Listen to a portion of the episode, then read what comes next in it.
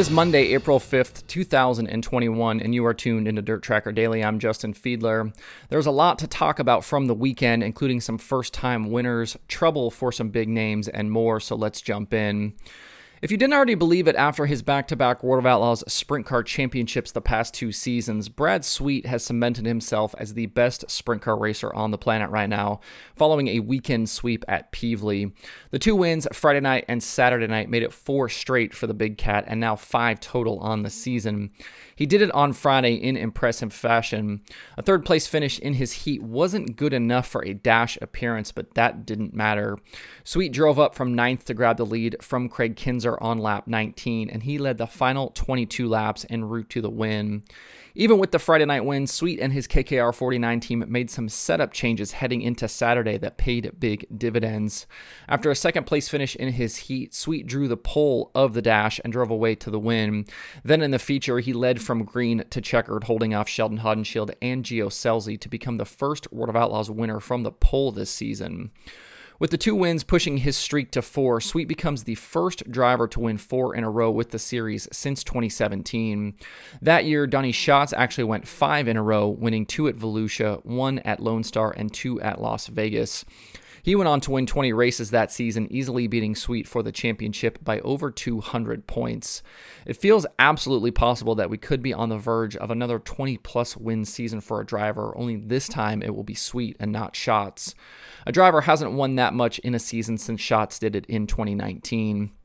Even with an 11th at Volusia in February, Sweet's average finish for the season is now 2.8, and his average over the last five races is 1.4. He has five wins and 10 top fives in 11 races. As for his competition, it's not like they're running badly. Since finishing 11th at East Bay, Sheldon Haudenschild has seven straight top fives, including two wins.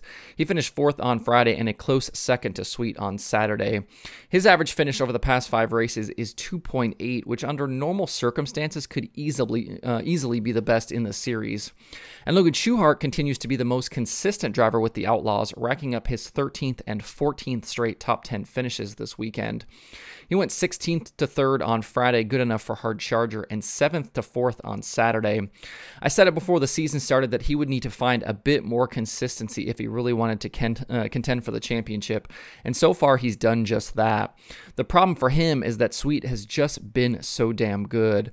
Leaving the weekend, Sweet has extended the points lead to 46 over Schuchart. Sheldon is another 26 points back in third. David Gravel and Carson Macedo round out the top five. As for Donny Schatz, the difficulties continue. On Friday night, he led the first 17 laps after starting on the front row, but ignition issues sent him to the infield, resulting in a DNF and a 20th place finish. Saturday night, he timed in 20th quick and was left fighting back the remainder of the night. He grabbed the final transfer in his heat race and then battled up from a 17th starting position to finish 11th. The two finishes outside the top 10 have dropped him outside the top five in points, where he now sits tied with Aaron Reutzel for sixth. We are still waiting on that 300th win. I want to give a big shout out to Kraig Kinser, who went second, uh, who finished second on Friday and seventh on Saturday. It was Kraig's first top five and podium since Cedar Lake last July, and his best finish since finishing second at Skagit in 2019. He also led his first lap since 2019. As his crew chief Mikey Kemper told us a few weeks ago, those guys are down on resources, and finishes like this weekend are a big shot in the arm.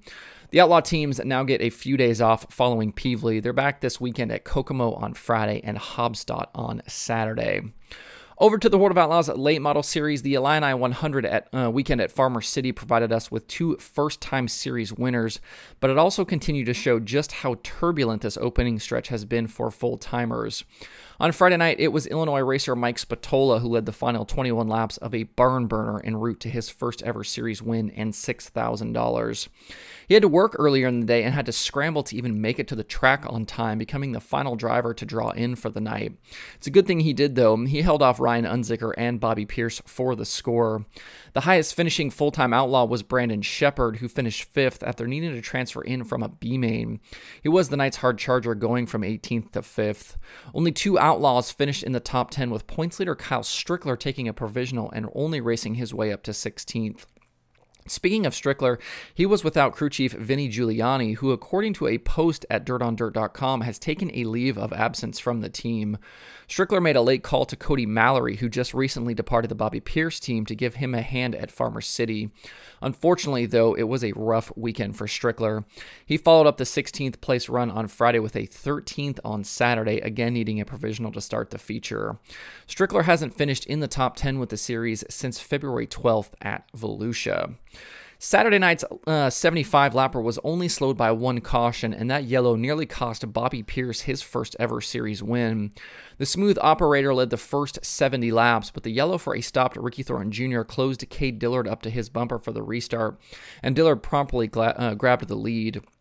Big slider into turn three, coming to two laps to go, got the lead back for Pierce, and he drove away to his first ever outlaw win and $20,000. It's hard to believe Bobby Pierce didn't have an outlaw win.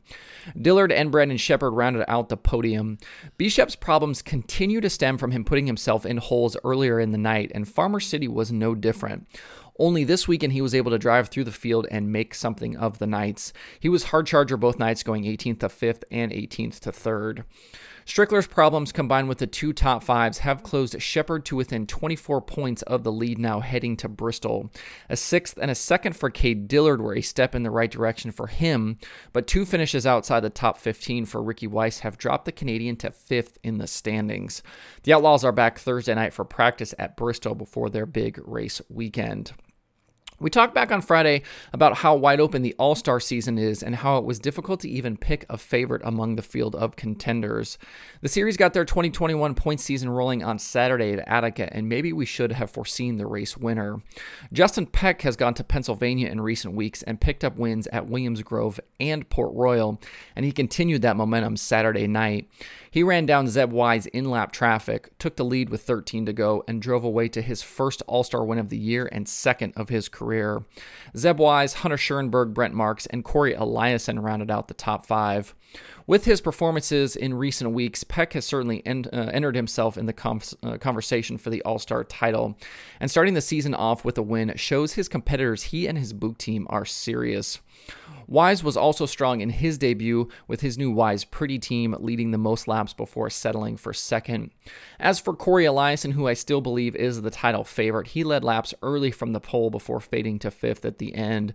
I do think that's a step in the right direction for that team, though. Attica hasn't been a great track for Eliason, so to lead laps there and grab a top five feels like a win. The All Stars are off now until April 15th when they begin a busy four race week at Virginia Motor Speedway. After a nearly two month break, the USAC National Sprint Cars were back on Saturday night at Lawrenceburg, and it was Brady Bacon picking up where he left off. He won the series' last appearance at the Burg in October of 2020 and was coming off two top fives at Bubba in Florida to start 2021. He started sixth, but took the lead from CJ Leary on lap six and drove away to a dominating victory. Leary finished second, Chris Windom was third, Justin Grant fourth, and Thomas Meseraull was fifth. The win was Bacon's seventh in his last 30 series starts, and he now has six straight top four finishes and 14 straight top tens. Leaving Lawrenceburg, Bacon has taken the points lead from Justin Grant with Leary third, Windom fourth, and Kevin Thomas Jr. in fifth. The third place run for Chris Windom extended his sprint car top 10 streak to 18 straight races, which is the longest such current streak for any national dirt series. The most impressive drive of the night, though, might have been from Paul Nienhiser. He raced inside the top five for much of the race, but faded to seventh late. But he did so with what appeared to be a broken front end on his KO Motorsports machine.